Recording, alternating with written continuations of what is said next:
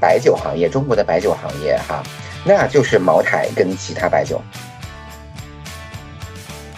可悲的是，可能因为整个行业，因为大家都看茅台，然后所以白酒的设计跟宣传其实非常内卷，就大家宣传的全是那些。现在中国的白酒就是。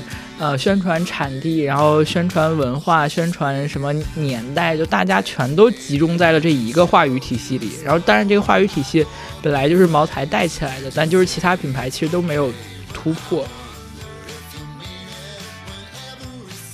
那个酒吧呢，就是我的女性朋友非常非常喜欢去。然后呢，那个是为什么呢？是因为他所有的服务生都是肌肉男，并且只穿内裤。哈哈哈哈哈哈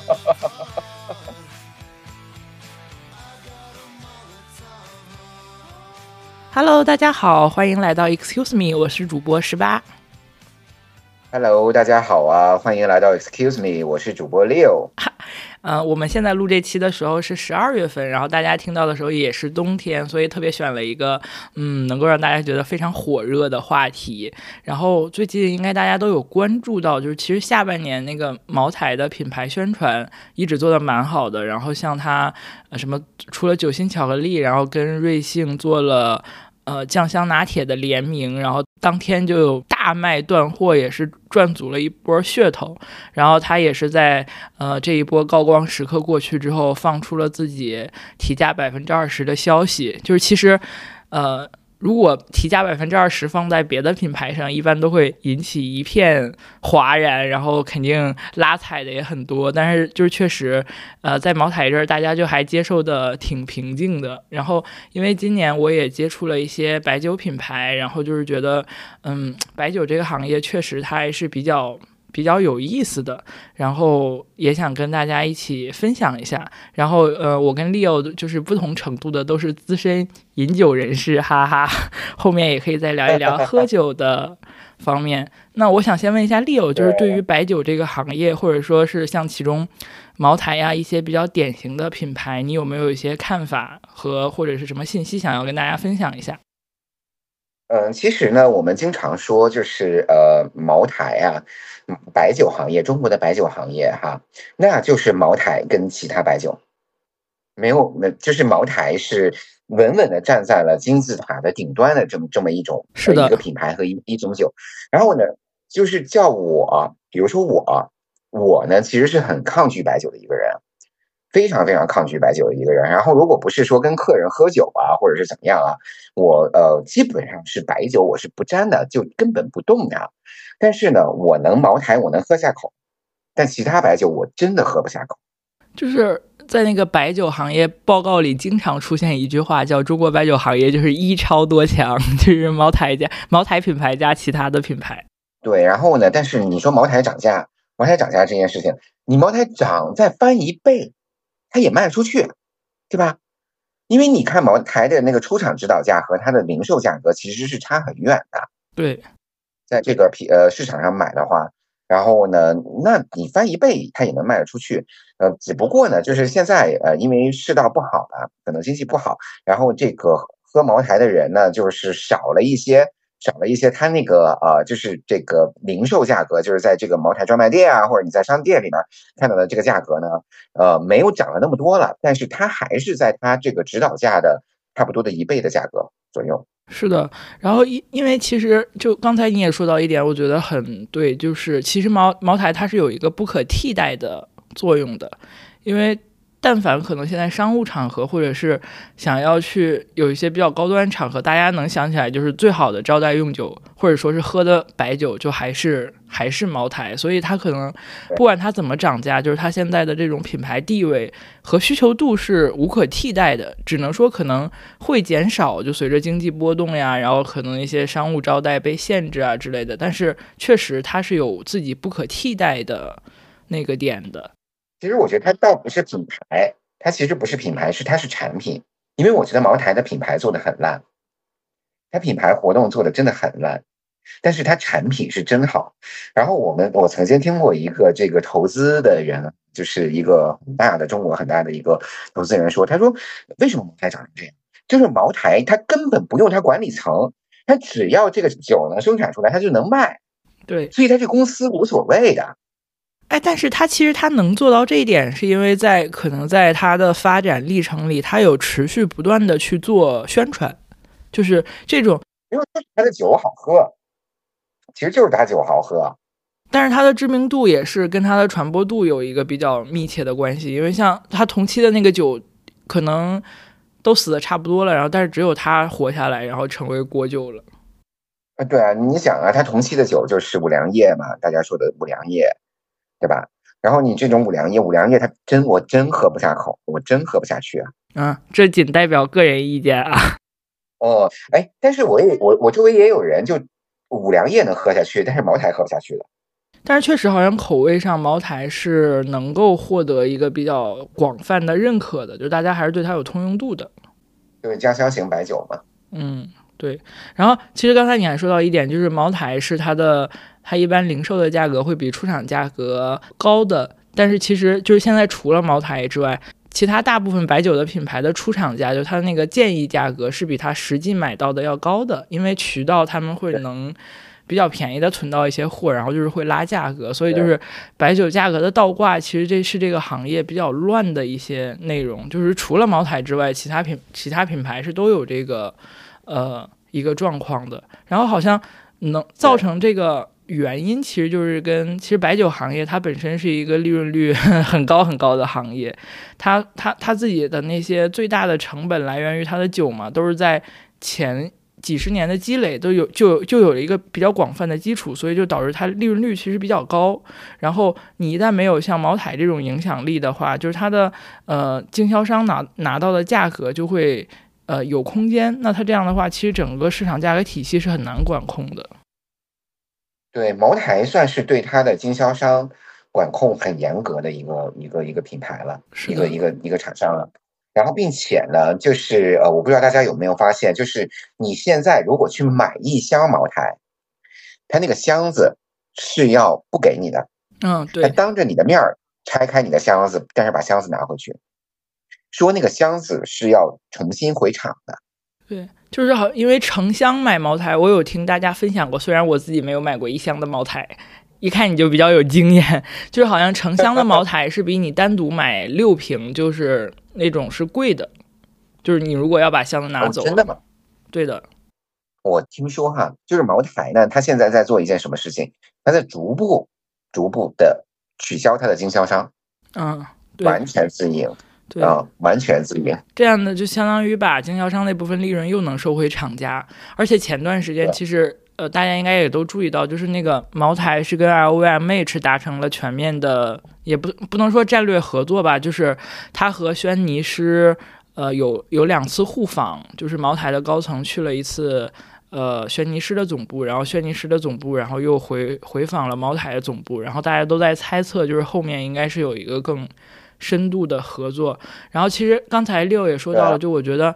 其实大家可能不了解，就是茅台是所有白酒品牌里，它最先开始去做商业化的投放广告，而且现在它的商业广告的投放率，就是其实我们在，尤其是我们在其他国家，就不要说在中国了，那在中国茅台广告一直是铺天盖地，但在其他国家，就茅台其实一直有一个很高比例的广告。投放，这也是我一直觉得它能发展的比较好的原因，就是它其实，嗯，咱们不说它广告设计的怎么样，反正一一般都是那个，就它它很独特的那个那个那那个风格，但是它在那个红蓝配色是吗？对对对对，而且它这个就是它好像是有专利的这个。设计就是，所以他一直是特别注重自己的一些推广，然后包括就这两年，因为所有的白酒其实都在做年轻化，然后大家就会发现，大家都觉得茅台是个很嗯，就是很庄重的品牌吧，可能，但其实它在年轻化上的一些发力点都是大家挺意想不到，而且挺创新的，所以我一直觉得，就茅台给我的感觉，就在品牌上是非常扮猪吃老虎的。那种的。而且包括其实这两年，然后白酒整个行业进入了调整周期，然后再加上就是我们有一些规定，对一些就是以前可能用酒用的比较多的那种招待场合有了一些限制，其实对茅台它本身还是有一些影响的。但是你会发现，就是它的广告。投放额其实是在逐年推广的，所以就是他其实是非常在意自己的整个品牌声量的。这个就有很多其他白酒品牌他们很难接受，因为这个有的时候是一种。呃，投入吧，而且短时间内你很难衡量效益，但我觉得这一点就是确实是茅台做的特别棒的。然后另外就是希望他们以后，其实我觉得广告画面可以再好看一点。我们刚才说到就是茅台跟 轩尼诗，大家会发现你看一下这两个品牌的广告，就是其实他们的市值和发展程度，然后包括其实整个呃，就说这个这个这这个品牌的价值度吧，我觉得都还是呃有。有一些都是比较有好的那种品牌，但是真的看广告的话，我觉得轩尼诗应该能卖的比 茅台贵十几倍的那种状态。然后其实啊，你看哈，就轩尼诗 LVMH 这个酒啊，它的其实品种类是非常非常多的，它有各种各样种类的酒。然后呢，就包括它在中国也有宁夏产的酒，对吧？然后那个呃，包括宁夏的白酒或者在云南产的酒，它都有的。然后呢，你包括它的种类，然后包括香槟，包括红酒，包括白葡萄酒，包括呃这个 cognac，就是我们所谓的白兰地。然后包括这个呃，就是法国人有有喝的一种酒呢。其实我们在法国以外呢，就很少见到这种酒呢，叫那个 Armagnac，就是叫雅文雅文地，好像是白兰地雅文地。然后呢，这些酒啊，其实轩尼诗它的品类是非常非常繁多的。然后呢，但是茅台，你看茅台，我就我就老说茅台，它只有茅台这一种白酒它能做出来，其他的酒它都是，包括茅台的啤酒，茅茅台想做过红酒，全都失败。对。然后呢，其实还是一种，就是说这种轩尼诗呢，它是怎么样呢？它其实就是这个呃哪个品牌好，然后我就去买哪个。我去把这个呃酒庄兼并出过来，然后我去再配合他所有的这种 marketing，它的运营的这种呃所谓的世界顶级的这种奢侈品的运营经验，对吧？然后呢，他他就把这个酒给推向市场，然后并且会卖的特别好。就包括前段时间我看的新闻，然后就是呃，因为我我平常喝很多香槟嘛，我其实是一个就是非常非常非常非常爱喝香槟的人，然后呢。这个我看那个香槟，然后就是那个我不知道大家有没有看过，就是之前王思聪就是一晚上开十几瓶、二十几瓶的那个叫什么黑桃 A 呀，还是黑桃 A？那个黑桃 A 其实是呃，其实我不知道大家知不知道它的背景。那个黑桃 A 的酒庄其实呃，它不是一个酒庄，它是一个混合酒，它就是在各个酒庄买葡萄，然后在香槟产区买葡萄，然后自己买完了酒又酿的，买完了葡萄或者买完了酒。不知道他是买葡萄还是买酒，然后呢，就买完了酒又混起来酿起来的一种香槟酒，然后叫黑桃 A，然后这个当时卖的也很贵啊，在国内其实卖的很贵。其实那酒，如果你在法国或者在香港喝的话，没有那么贵。然后呢，他把那个黑桃 A 就 LVMH 把那黑桃 A 也收购了。就所以轩尼诗，我感觉大家可能像 Leo 说，因为它的产品线特别广，然后包括价格带跟需求带都覆盖的特别完善，就所以。呃，可能大家对它更多的期望还是在它的品牌上，因为可能就是你说起轩尼诗，它这种品牌可能在它的推广和积累中就代表了对于产品品质啊，然后包括嗯，就是综合度的一个好评度，所以大家买的时候就会非常有倾向度。但茅台就它的呃品牌影响力就还没有达到说能够支持支撑它多产品系的一个运营，然后。哎，这就回到其实刚才你说的那点，我觉得，呃，也也有共鸣，就是它还是可能在它那款酒的那个质地上，就是本身的产品上还是有更多的优势的。然后，但是这种优势可能就很难覆覆覆盖到它其他的品类里。然后，包括就是它确实它出过那个啤酒跟红酒，现在好像那个红酒也还有，但就是就比较平平无奇。对啊，然后你包括就是 LVMH 那个仙尼诗里边的那些高端的那些白兰地，然后就比如说是什么路易十六，我忘了是路易十六还是叫路易十几了，反正就路易十几吧。那白兰地卖一万多一瓶，一万多一瓶，然后但那包装做的可漂亮了，我曾经想为了那个包装买一个。哎，我我觉得这个也是，就是可能中国白酒跟国外白酒一个很大的差距，就是国外的白酒设计，然后包括它的产品设计，整体的美学设计，哪有白酒啊？啊，就是国外的烈酒。是的，是的，它的整体设计，我觉得都还是明显，客观来讲。因为我是做广告的嘛，就我觉得还是会领先国内白酒品牌很多的。对，就是它那个包装的设计啊，然后就是这些所有的东西啊，然后我觉得做的非常的好。其实茅台呢，它但茅台那个瓶儿，其实你一看那个瓶儿就是茅台嘛。然后它其实也代表了自己的一个一个方比较独特独特的方向。对，哎，但很可悲，独特的方向。可悲的是，可能因为整个行业，因为大家都看茅台，然后所以。白酒的设计跟宣传其实非常内卷，就大家宣传的全是那些。现在中国的白酒就是，呃，宣传产地，然后宣传文化，宣传什么年代，就大家全都集中在了这一个话语体系里。然后，当然这个话语体系本来就是茅台带起来的，但就是其他品牌其实都没有突破。就是它不像可能国外的烈酒，它每个人都有自己比较大的一些特色。然后像包括像那个绝对伏特加等等，就是它这种非常平民化的品牌，它在宣传跟设计上都是有非常自己独到的那个品牌特色的，而不会就是大家一看大家都差不多。对，我觉得其实白酒啊这种，你如果宣传文文化哈这种东西啊，然后我觉得其实并不是一个，就是它可能会抓住就是。我四十岁，但是他也抓不住我。我觉得可能抓住五十岁到六十岁，或者五十岁到七十岁这这帮人，就是这种所谓的文化上面的宣传。对。然后，但是呢，他其实是抓不住这个年轻人的这一点。对。我自认为我是个年轻人。没错。哎，这也是就是，其实这几年所有的白酒品牌都在搞那个年轻化，就是因为。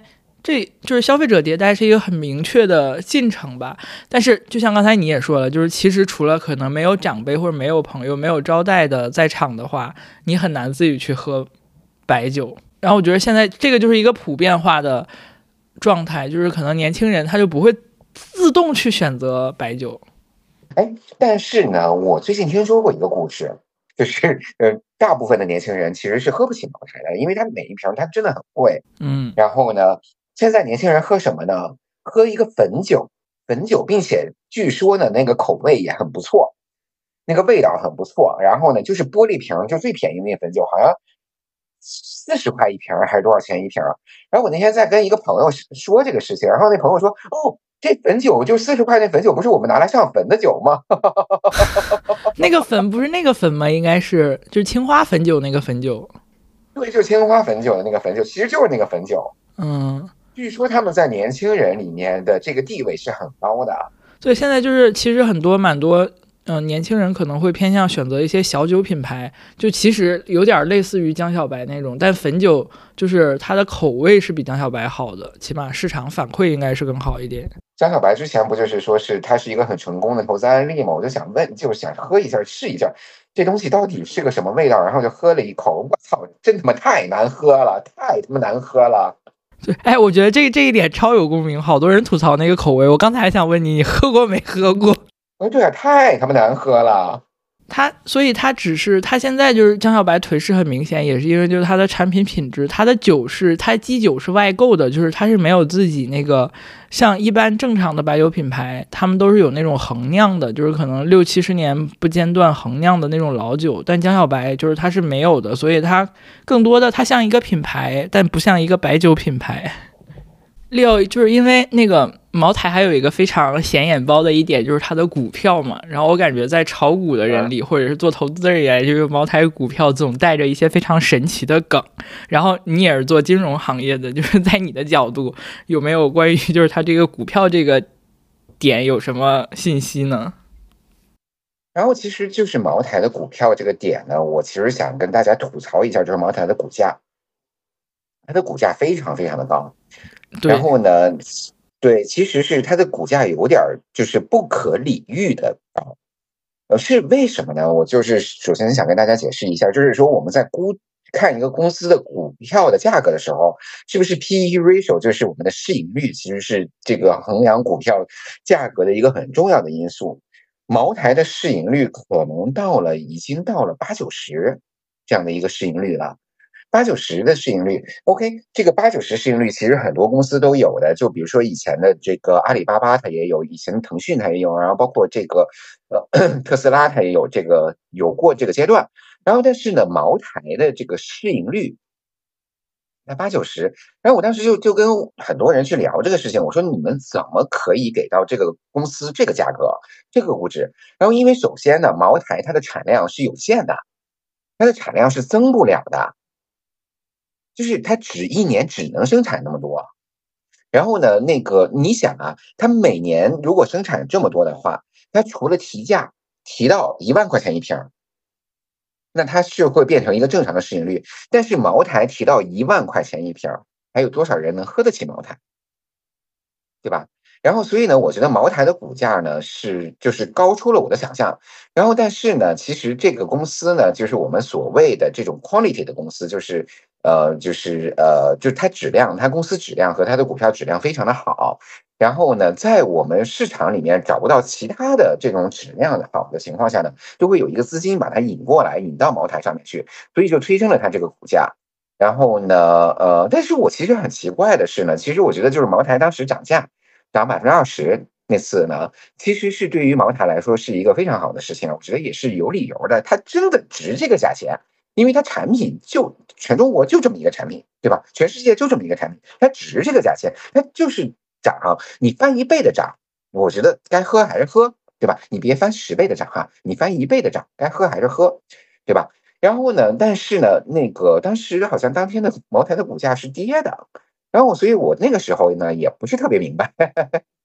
这茅台的股价呢，就是现在呢，基本上它成了一个梗了。就是说，呃，基本上讨论有一有一个就是公司非常好的这个公司，或者这个股票非常的稳健、非常的好的时候，就是叫什么什么什么行业的茅台，或者什么什么什么国家的茅台。没错，没错，就是一般用什么这个行业中的茅台或国家中的茅台，都代表就是大家对它的一个非常高的评价了。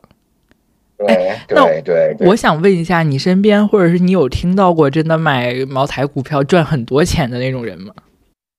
有啊，有啊，我曾经看过一个人，然后他从他的这个就是他就茅台是他的重仓股，然后可能他组合里边有百分之六七十是茅台，他的这个组合真的从一百万涨到了一千万，哇，真的有。然后呢，他家里我就去他家里玩嘛。然后他有一天呢，就把我带到他地下室里边。我操，那一面墙全是茅台。这这这个可以了，就是真茅台跟茅台股票都有人间富豪。对。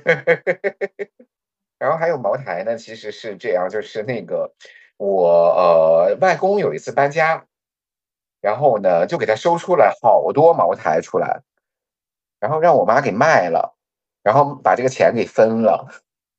那个，如如果是就是有年，因为就不是那个年份茅台还会更贵一点嘛？好像就是现在已经被大家搞成了一种那种投资品，或者说是古董那种感觉。然后，因为我之前有个参加活动，然后他就还有一个专门什么年份茅台的拍卖，就是多少多少年的，然后大家去举价拍卖，然后真的好像就是我记得好像一个八几年的，好像是什么比较。那个就是标比较那啥的，然后当场就拍到了九十多万，就一瓶。对啊，就五十年的那种，因为因为其实大家要知道茅台呢，它是这样，就是说大家就是说为什么就看年份的，就是比如说是二十年的、三十年的、四十年的、五十年的都有，但是没有十年的，因为茅台要藏，就是它在工厂里面藏十年才能出厂。也，他他他就是应该就不卖新酒的，这也是很多高端白酒品牌都会有这样的设置，因为就是卖新酒的话，呃，产能有限的情况下，利润率会比较低，然后所以都会选择窖藏多少年之后再出厂。我有一个蛮好奇的问题，Leo，你要自己喝酒的话，你会比较倾向于选择什么酒？那但当然就是，of course。想陪你，想八年，那那我其实是，如果我自己喝酒，首先呢，我觉得香槟满足于我对酒和就我对我的饮料里边所有的要求。我首先呢，非常喜欢喝带气的东西，就包括我早上起来喝水，我都喝 sparkling water，就是喝气泡水，然后喝的我牙都坏了，你知道吗？哎，所以你你喜欢喝香槟，是因为你觉得就是它。你就是就是把酒当饮料喝的呗，就是可能他也没有没有也没有也没有。然后我现在呢，就是我自己自己一个人呢，首先我自己一个人我是不喝酒的，嗯，这这个是我给自己立立下的 flag，就是我自己一个人我是绝对不喝酒的。然后呢，我怕自把自己喝成一个酒鬼。然后呢，就是我如果是可以选的话呢，我肯定是喝香槟，因为呢，我觉得它是一种性价比很高的酒。嗯，其实呢，就是比如说是你看哈，就即便是我们去喝这个呃，就比如说是像什么黑桃 A 啊，像什么这个那个叫什么来的，那那那几个那个呃萨弄，然后包括那几个，哎，那个那那个香槟王叫什么来的？天呐，我这么喜欢喝的一种酒，我居然忘了它的名字。还有那个就是那个，可能把自己喝成酒鬼了吧？影响到了大脑。呃，有可能。那个 Crystal，然后呢，哦，那个香槟王叫 Dom Dom Premium，然后呢，那个就这几种，就是说是市价上算是市面上很高级的香槟。呃，其实也就如果我自己不在餐厅买哈，我自己就是在这个呃平常的这种店里。那我拎去出去的话，可能也就一千三百五、一千五一瓶儿，其实不贵的。哦，你这句话说出来可能会被喷的吧？哦，其实这个呢，但是它有一个很大的问题呢，就是说你可能十个人吃饭，你喝了二十瓶香槟。对啊，其实我觉得香槟，因为它完全不容易醉，而且它比较甜嘛，就是很好入口。对，然后就会消耗消耗大量，你这一千多一瓶，不是啥聚会都能支撑得起的。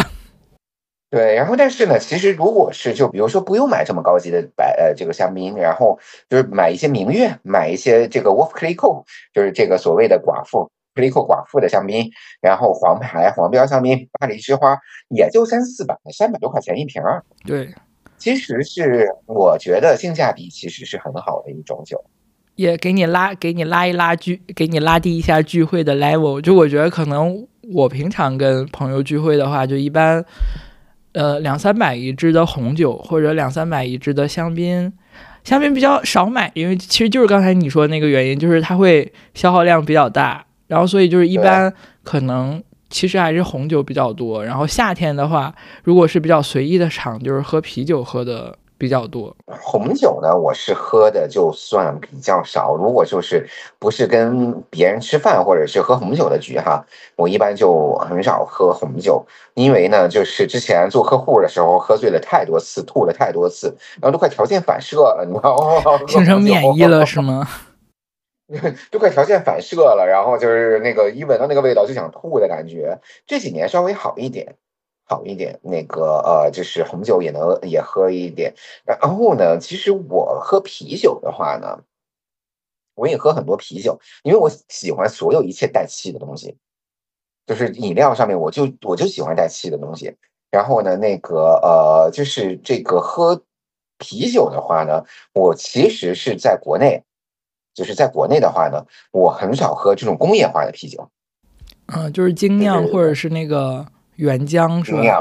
原浆对，这种就是好喝的啤酒才喝嘛。然后我就觉得，哎，你不好喝的东西，你喝它干嘛呀？然后就是都这么大岁数了，然后这这这这体型也需要控制了。然后你你放到每放到嘴里边喝下去的东西，或者吃下去的东西，每一口都是罪恶感的，那还不如吃点喝点好的，吃点好的呢，对吧？然后所以呢，就是经常会买什么，就是喝这种精酿啊。但是工业化的呢，我有一次呢。就是喝到一个还不错的，就是那个乌苏大乌苏，嗯，确实，啊，那呃那个味道还不错。然后呢，呃，但是 那个呢特别容易醉，并且醉了会很难受。我有一次在，我有一次在北京吃饭，然后呢就是那个喝那个大乌苏，然后我觉得还挺好喝的，就喝了挺多的。然后结果第二天像鬼一样。然后第二天我还在上海，然后第二天上海呢，然后又去跟客人吃饭，然后那个但吃吃吃饭的时候呢，我当天就一滴酒都没有喝，都是我老板自己一个人在喝，我实在喝不下去了。大乌苏因为是新疆的啤酒，就所以它那个酒精度数可能就是跟好像是八吧，应该是就也也是正常啤酒的一个范围，但是确实好多人说它特别容易醉。哎，我觉得这么说来的话，啤酒是性价比很高的。聚餐饮酒，因为就就算是精酿，所以它的价格也基本上就是在百来块钱这样的一个范围。然后现在因为现在精酿酒吧很多，所以就整体价格也没有那么的。也没有那么的不友好。然后现在我觉得精酿酒吧是很多年轻人会比较偏向的那种聚会的场地。对，还有一种啤酒呢，我觉得就是，但它不是国产的哈，就是那个日本的那个 Asahi 那个朝日啤酒。嗯，那个啤酒真的很好喝，那个啤酒真的很好喝。哎，你喝过金金麦吗？我喝过金麦，然后像水一样的金麦。哎，就是那个金麦，我觉得它有一点做的很高明，是它赞助了一部日剧。有空可以看看，叫《独酌》呃，晚酌流派，反正就是讲一个上班族每天为了喝酒，呃，去搭配食材呀，然后去就是最好的状态啊，就是他下午会不喝水，为了晚餐的时候喝酒喝的会比较爽，然后收视率超高，然后他那个就是每一个他所有的场景里的酒就都是金麦的啤酒，然后导致我之前其实就觉得他酒不好喝嘛，但是后面会有 老想有意识的去尝试一下。然后呢，就对，其实喝啤酒还有一个问题，得那个膀胱得大。对，这个这个是我比较不喜欢喝啤酒的一个原因，就是我很容易撑，嗯，就是反正啤酒它就比较容易撑，然后一般撑了的话就很首先影响发挥，然后你就得老老得去厕所，然后呃喝酒喝撑了你就没什么肚子吃别的东西，所以就感觉啤酒是对我觉得对女生不太友好，对肾不好的人不太友好。还有一个就是说回到香槟上面，然后呢，其实我给大家一个建议，你下次试一下，吃火锅，特别是吃这个辣的火锅哈，四川火锅配香槟，我操，那绝配，非常非常的绝配。嗯，哎，可是吃火锅，我感觉配一切有气泡的饮料，冰的都很绝哎。哦，对，也有可能，但是香槟真的很配。哦，这个里边有一个很搞笑的故事，很好笑，很好笑的故事。然后呢，那个我有一次呢在成都玩耍，就是我之前呢有一个前同事，他搬回到哦重庆，他搬回到重庆去了。然后所以呢我就去玩耍，玩耍以后呢，然后他就说，他说晚上我请你吃火锅吧。然后我那个因为我们其实之前都觉得那个火锅跟香槟就很配嘛，那说好啊，你请我吃火锅，那我就带香槟来。然后你请我吃火锅，我请你喝香槟，好吧？这个我觉得其实挺好的一个 set up，right？然后结果呢，我们就去买香槟，然后我就去买香槟，然后香槟在重庆特别贵，一个巴黎之花或者一个 Wolf c l i c o 要卖到七八百块钱，要卖到七八百块钱，然后买了两瓶，花了我差不多一千六百块钱。我一千六百块钱，反正我记得是个零头，反正就是，但是那顿火锅好像吃了九十八，就是就真的是我买那个香槟的零头，亏大了。哎，巴黎之花好像在山姆就三百多块钱，应该是一支。对啊，对啊。哎，但是还是就我我觉得，嗯。香槟做聚会用酒的话，性价比就还是比较一般，因为它真的消耗量太大了。对，因为因为它又好喝嘛，对吧？入口又很顺，然后又男男男男女通用，大家都可以，就所以不太能支撑得起呀。对，红酒的话呢，如果遇遇到好的红酒，那是真好喝。那个红酒好的那种红酒真好喝，就入口像那个，就是我觉得像奶油一样的那种顺滑和丝滑的感觉啊。那个就是完全没有涩味儿，但我觉得现在就是红酒，它的品质参差度太高了。就是你如果不懂，然后没有那种特别可靠渠道的话，就在国内很难喝到就是性价比或者说质量比较好的红酒，很难。对，然后呢，那个呃，其实我给大家介绍一个红酒，其实那个红酒的品牌叫塔布，其实蛮好喝的，然后它价格也不贵，可能六七百块钱一瓶吧，七八百块钱一瓶。然后真的蛮好喝，那个是我觉得就是性价比非常非常非常高的一个一款酒，它也算是名庄酒。我一般买红酒就是这两年其实喝气泡红酒比较多，呃，就是呃就是会比较爽吧。然后一般就是山姆买，我感觉山姆就是其实，呃，像像我们不是特别懂红酒，然后也没有那个也没有那种鉴赏需求，我觉得像山姆的那些两三百块钱一支的气泡红酒，就基本上都还喝起来都还挺不错的。我是呃，因为我我我其实是 base 在香港嘛，然后呢，平常我出差都会坐这个国泰，然后有些人不喜欢坐国泰，那你就不喜欢。然后但是呢，我自己非常喜欢国泰的这个飞机哈，非常喜欢坐国泰的这个飞机。然后呢，主要的原因是什么呢？它的酒特别好，它的酒特别特别好。国泰好像本身就是它应该是自己旗下有酒庄还是怎么着？它好像本身就是用它那个酒就挺闻名的。呃，它其实是路易明轩，就是 LVMH 在全世界最大的客户。嗯，哦，它的酒特别特别好。那其实我们刚才说到喝醉这个话题，因为 喝醉之后大家都不怎么受自己控制，往往也有一些挺好玩或者挺啼笑皆非的事情。我想知道 Leo 有没有这方面的经验？哎，你应该很多很多吧？这个方面的经验呢，往往是非常非常惨痛的，真的是非常非常惨痛。好的，说出来让大家开心一下。就有一次呢，就是疫情期间呢，疫情期间我其实是在香港，然后开这个 housing party，然后因为香港其实当时的那些餐厅都不开嘛，然后就跑到我家来开 party，开着 party 呢，然后就是说喝了，当天可能我们。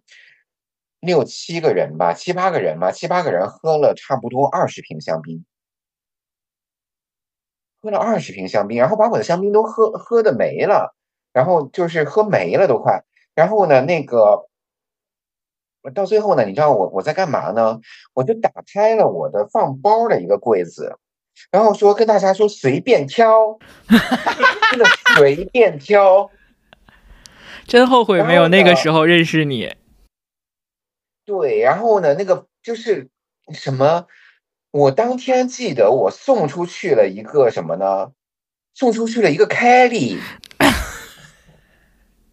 那个凯利好像现在要卖五六万吧。然后是一个凯利的钱包，但是是那种长形的、长长长条形的那种凯利的钱包。嗯，那钱包其实当时我买的时候很便宜，可能嗯一万块、一万一万块这样。然后但是它现在可能要卖到五六万了。然后呢，那个那个钱包我给送了，然后送了一个 LV 的公文包，GUCCI 的文件夹，什么 LV 的什么什么什么包，然后全部送出去了，还送了一个那个就是那个迪奥的那个就是斜挎的那个男生当年可流行了那个就那个手那个假机包的变种包是吗？不是不是假机包是 GUCCI 的，然后就是那个手枪一样的那个三角形的那个包，嗯，那个马鞍，哦对，马鞍包的一个男男男款的那个。那个包我也给送出去了，然后那包我们刚买了没几天。哎，你是在清醒状态下吗？还是说没有啊？就喝醉了呀，喝醉了。然后，并且当时呢，我老板也在我家嘛，然后就我们一块在那喝酒嘛。我老板就在疯狂的叫我说：“六啊六啊，你住手吧！” 醉了。哎，那你这场酒局，呃呃，亏的属实是有点大呀。从此以后呢，给自己立了一个 flag，I never will get drunk。哎，我想知道你清醒之后发现这件事儿是什么样的精神状态，心理面积、心理的阴影面积有多大？嗯，盖过了我整个心吧，应该是。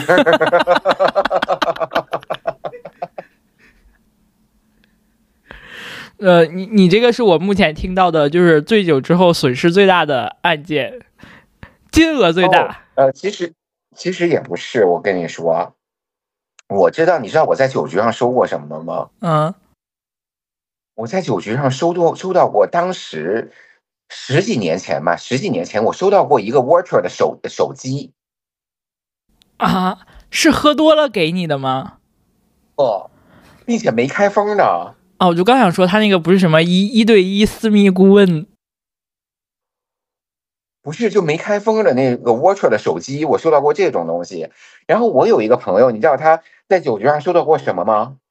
嗯哼，收到过一一只五百万的手表。哎，所以这种就是在不清醒状态下的赠与，这种是有效的吗？I don't know，但是没有人还我的包。只能说这场酒局，哎，你下次有这种的场合叫叫我呢。我我觉得我就要那个迪迪奥的马鞍就行，K 利都不用。不，那个马鞍包已经没了，送出去了，再也不会买了。OK，那你其他的呢？喝醉酒之后还有没有其他的搞笑事件？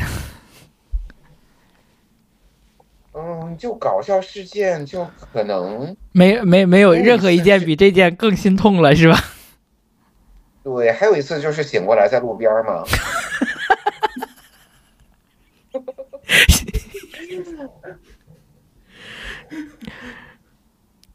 躺在路边吗？是的，是的一个故事。这个故事也很好笑。然后呢，就是我们一块儿出去喝酒，几个同事一块儿出去喝酒的，然后我们就把他给喝醉了，把一个同事喝醉了。那同事喝的非常非常的醉，然后那同事呢，就是在地上打滚儿，然后喝醉了以后在地上打滚儿，然后呢就说说我要抽烟，我要抽烟，我要抽烟。其实那同事平常不抽烟，然后他就他就说他他就喊着说我要抽烟。然后呢，那个当时呢，我跟另外一个女同事在照在看着他。然后他就说我要抽烟，然后我说那你抽烟，我去给你买烟呗，我身上也没烟了，抽完了呀。然后我去给你买烟，我就去买烟去了。然后我回来的时候蹦蹦跳跳回来的时候呢，那个女同事说：“我操，你可回来了！你知道你刚走他说什么吗？他说我要尿尿。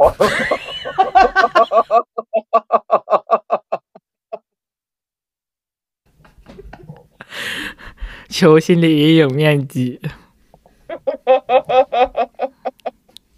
刚才你可不是说我操，你可回来了？哎，然后我觉得真真的喝酒之后，就我我我之前给我印象很深刻的是，我那会儿有一个很好的朋友，就是他是嗯做就是数学，就是学数学的，而且就是脑子特别好使，然后又是学理科，就平常挺高冷的，话很少。然后嗯，我们喝酒就是很熟的。在一起喝酒，然后不知道他什么时候他就喝多了，就好像就是很多的那种多，然后他就我感觉他的思维就进入了一个全新的世界，在那个世界里，所有人都是呃就是植物，然后他自己就是一一个蘑菇。那酒里有大麻吧？没有，他就是一直哎，就是就是喝的啤酒。不知道是不是假酒就不知道了，然后他就一直一一直在说自己的蘑，呃，说我是一是一是一只蘑菇，然后原产于哪儿哪儿哪儿，然后就是是有什么样的化学成分，然后高多少，然后那个散净是多少，而且说的特别的清晰，就是那些数字一看还是有科学基础的，然后他就就是就是就抱着自己蹲在那儿，就说我是一。就一直在讲我是一个蘑菇，然后我一直觉得很好笑。然后当时这个视频被我另一个朋友录下来，然后在他结婚的时候，在他 结婚现场一直在放这个视频。但这也很好笑。哎，就是就是就是就是大家不知道的还好，但是知道的话，就在那婚礼看的时候就就觉得真的非常搞笑。对，然后呢，那个。我有我有喝醉酒非常非常惨痛的那个，就是身体上的一个呃，就发生过在我自己的亲身经历过的事情。我不知道那个我到底的身体有什么问题啊？被嘎腰子了？也不是，就是在香港。然后呢，十年前吧，然后当时我我到现在都记得那个酒吧叫啥，然后叫乌鲁木鲁，然后这酒吧已经倒闭了，没了啊。然后呢，活该。那个呃，当时呢在喝酒，我们可能六七个人在喝酒，六七个人在喝酒呢。但是我觉得我们当天晚上可能喝了二十瓶红酒。然后呢，到时候我喝的已经那个就是那个不清了，就是那个神志不清的时候了。神志不清的时候呢，然后那个我觉得他后面那个酒吧上的酒都是假酒。然后你知道我第二天发生了一件什么事情吗？我第二天就从我的脑门儿。然后呢，沿着我的鼻子一直到下边，分一条线，这边是红的，这边是白的。我也不知道发生了什么事情。那然后你有没有去医院检查一下之类的呀？然后呢，当时我还不在香港工作，我当时在北京。然后呢，我就当时呢就觉得，哇，我要回北京，我要回家。我第二天就醒来以后买了张机票回家了。然后后面有有对你造成什么不好的影响吗？你感觉也没有，就是可能过了第二天就好了。嗯，那八成是真的有假酒。对，我觉得是有假酒。然后呢，那个呃，我老板也是，我老板呢就第二天眼睛不停的流泪，眼睛不停的流泪，就是。止不住的流泪，然后呢，他又戴了一个墨镜，然后呢，就戴了一个墨镜，然后但是第二天早上呢，我们约了一个客人吃早饭，约了一个客户吃早饭，然后我们说招待他吃早饭，然后呢，就是在那个早饭的时候呢，我都已经喝成那样了。你想，我来的也不会很早哎，然后等等我到了那个餐厅的时候，我老板已经坐在那儿了，然后就戴一个墨镜，然后特别像一个贵妇明星那种，坐在里边。哎，喝完酒起来吃早起，我觉得是件非常痛苦的事情。对，哎，那 Leo 其实我还有一个，嗯，你继续，还有一个一个故事。我还有一个故事，然后那故事也很好笑。然后呢，也是我一个前同事，但是在香港的一个前同事，他是一个香港人，他非常非常的好笑。然后呢，他特别喜欢喝酒，他每天都要在兰桂坊喝酒的那种。然后呢，他大约丢了十二块手机，就因为喝酒。他真的，他大概丢了十二块手机。然后他说，他曾经做过一件什么样的事情呢？然后呢，就是他把他所有丢过的手机的盒子都留下，那个盒子，手机盒子比他人都高，摞起来。然后呢？这个这个同事非常非常的好笑的点在哪儿呢？他丢手机吧，就丢丢。那我们都知道他丢手机的。他连就是因为那个，我当时进公司的时候呢，公司给了我一块 BlackBerry，就是那黑莓的手机。然后但是呢，其实是那个时候就是我已经用苹果用了可能七八年了那种。然后就是谁还用那个黑莓呀，对吧？然后我就那黑莓就没用，然后就把那整体的系统的，然后就是那个公司呢就给我移到了我的苹果手机上面，我就把黑莓放在我的那个抽屉里边了。然后他丢了我的黑莓，丢了我老板的黑莓和我这个手下 analyst 的黑莓，因为我们都没用，我们都在用苹果。他把我们这三块黑莓也丢了。然后呢，我老板呢也是他老板哈，然后呢就到最后就受不了，然后就跟他说说某某人，你如果再丢手机，然后你今年年底的奖金你看着办。他真的就再也没丢过手机，但是呢，他没丢过手机这个事情呢，就很好笑的点在哪儿呢？他就因为就是关系到他的奖金嘛，他所以他很小心。然后呢，他有一天喝醉了，下车的时候把人出租车司机的手机给拿走了。终于，终于见到回头的手机了。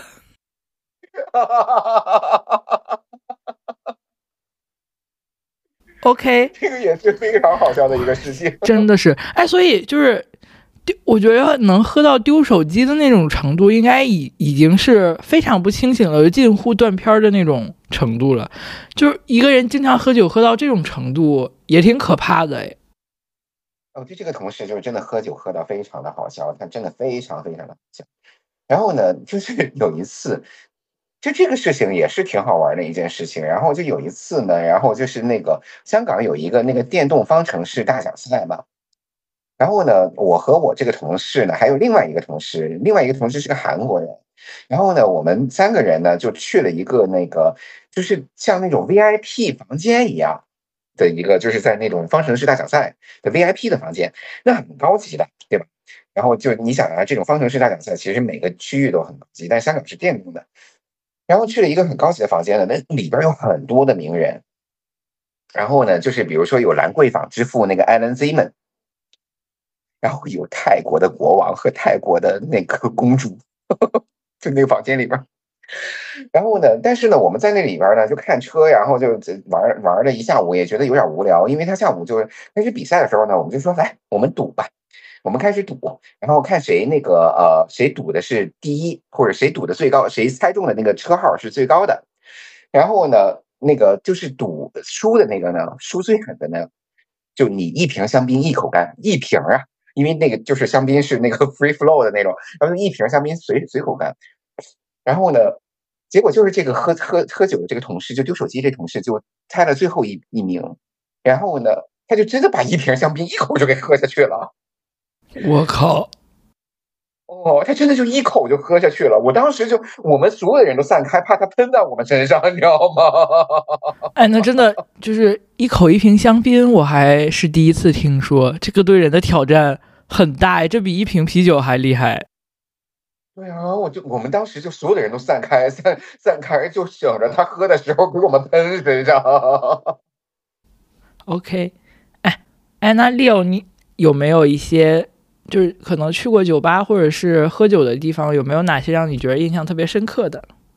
那个呃，如果说酒吧的话呢，酒吧的话印象很深刻的就是，比如说我我跟你去过那个上海的那个半岛酒店的那个酒吧，那个是我觉得上海最好的喝酒的地方，真的非常非常好的一个地方。然后他其实呢，知道他的人不多，但是嗯，可能听我们的节目的人也不多。知道他人的不多，知道知道他的呃人不多。然后他在半岛酒店的十三层，叫 Sir Alice，叫 Sir Alice 呢。然后呢，他其实是整个对着外滩，就是浦东的那个景色，你也看得到，江景你也看得到。然后呢，那个呃外滩整个的，因为它在外滩最头上嘛，然后也看得到。然后呢，酒又做的非常的好。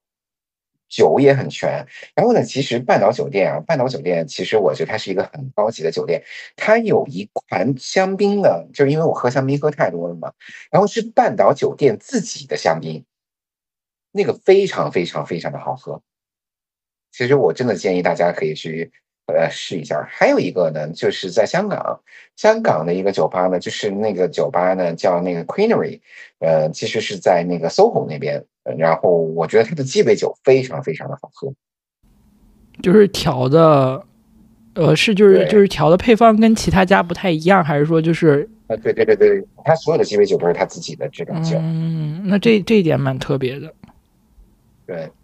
然后呢，他也没有什么大陆货的这种鸡尾酒，所以我觉得其实这个这两个酒吧我都比印象比较深刻。然后呢，还有一个呢，就是 那我就是其实是十几年前、十五六年前的故事。然后在巴黎那个酒吧呢，就是我的女性朋友非常非常喜欢去。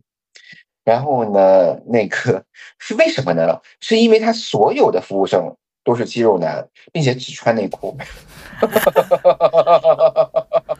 哎，其实巴黎这种酒吧还挺多的。然后小伙伴们如果有机会去旅游的话，又比较感兴趣的话，可以去看一下。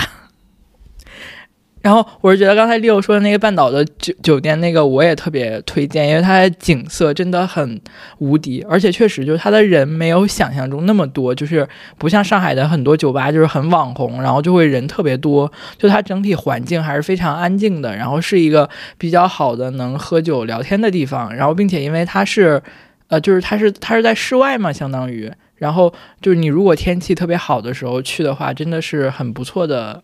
体验，然后我觉得它的酒就是价格也很正常，啊，对，它酒并且好喝不贵，真的好喝不贵，对，就是呃，就是我我我甚至觉得可能在上海的酒吧都算是就比较中等的一个价格，就没有没有没有特别离谱，但是好像有一次我记得好像是就里面的水挺贵的，尽量不要在里面喝水，四五十吧。我忘记了那次好像一一杯水是四五十还是一百多？一百多吧，我记得。一百多一大瓶，对吧？哦，对，好像一百多一大瓶。对。好的，Tips 不要在里面喝水。他的他的那一杯酒也就一百多，应该。对对，那口渴呀，喝喝，哎，说不定人家赚钱就靠卖水呢。确实，一般喝酒的时候都要喝点水的。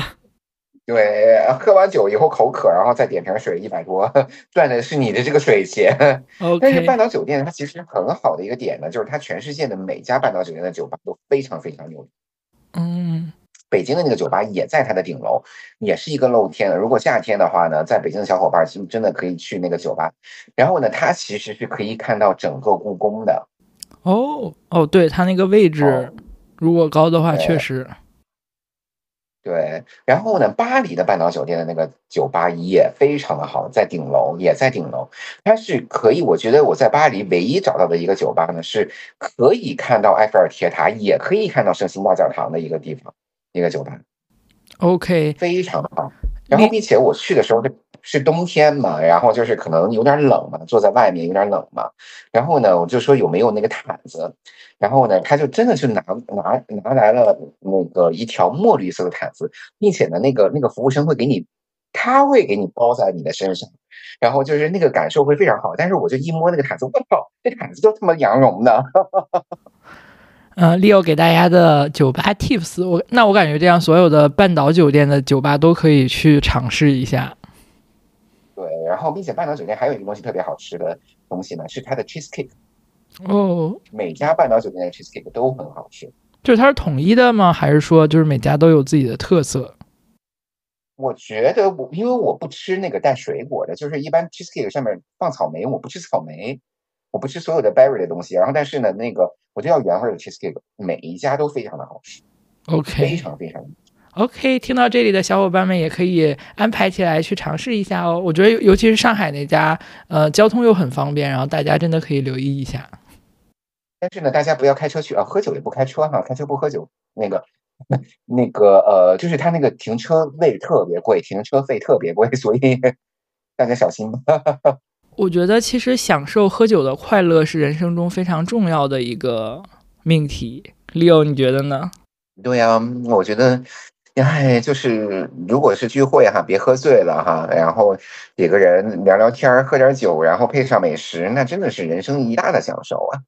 这个是人生一大的享受。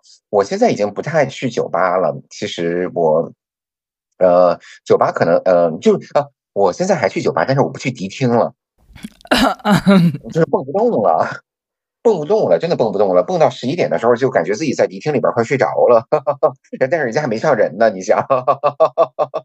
现在比较适合养生酒局了。现在年轻人去闹吧的都很少了，一般就是。嗯，就最近上海有一个很火的那个酒吧，就是给你算命的那种。你先进去，先摇个铜钱儿，然后摇到什么什么卦，然后再给你配什么酒。就最近就很火，就比较是最近年轻人的风尚。对，然后我还想给大家介绍一个解酒药吧，然后我觉得非常非常的好用和管用，然后其实就是片仔癀，非常的好用。你是酒后吃还是酒前吃？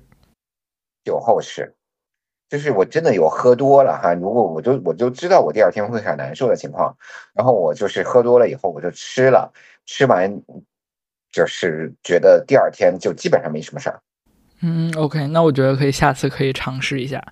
嗯，我觉得喝酒是一种挺美妙的体验，就是它会给大家一个完全就酒精上头的时候，你就跟平常不一样嘛。然后有的时候你可能会借着酒精去干很多平常不喜欢干的事儿。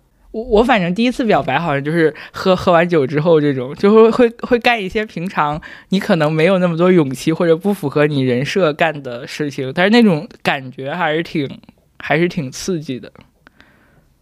哦，但是应该我我我这个岁数了，应该干不出这种事儿来。就是我现在也会，就是我一般有情绪了，我会自己呃喝酒，就是但自己会比较多，因为。嗯，就是聚会的话，万一你你情绪上头，就是还是会有一些不太好的反应，但是你自己就没关系。然后，嗯，就会借着酒精去有一些自己情绪上的输出。就我觉得我还挺 enjoy 这个 moment 的，就是你可能平常很难有机会，或者你自己也不会去做出一些这样的行为，但是在酒精的嗯掩饰下，一切就会水到渠成这样。就不管是不管是想表达爱，或者是想骂人也好，就不管是好的情绪还是不好的情绪，其实这个都是一个特别好的舒缓的过程，我觉得。但是频频率一定要控制，而且不要喝多。就每个人应该知知道自己的酒 量。如果频率不控制的话，频率不控制的话，就是你就是个神经病。对 对，就是频率要控制，而且就是嗯，因为我现在三十多了嘛，就稍微稳住了那一点儿，就是。我前两年的时候还会老想试探自己的极限，就是因为其实每个人都大概知道自己的酒量，就你起码喝到什么时候会喝断片，然后喝到那种不行的不行的状态。呃，但是那几年就可能年轻的时候就会很想试探自己的极限，而且老想着就是你试探一下，可能极限就会高一点，然后就会就会就会容易喝多嘛，然后。就是现在的话，这个因为我大概知道自己酒量是多少，所以就不太会过了那个危险区之外就不会再接着喝，所以现在就是就已经比较养生局了感觉。对，OK，嗯，祝大家都能享受喝酒的快乐。然后，如果大家有一些喝酒的小贴士，或者是觉得可以跟大家分享的，你自己爱喝的什么酒之外，也可以在评论区积极跟我们分享哦。祝大家喝酒快乐，生活也快乐。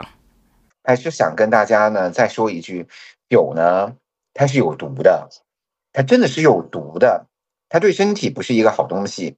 但是呢，它喝下去又很快乐，所以呢，这个快乐是要有代价的。然后呢，我就想奉劝大家一句呢，就是说，我们快乐归快乐，身体还是要养好的。饮酒有害身体健康，大家控制频率，而且十八岁以下禁止饮酒。好的，好的，那我们这期就这样了，拜拜。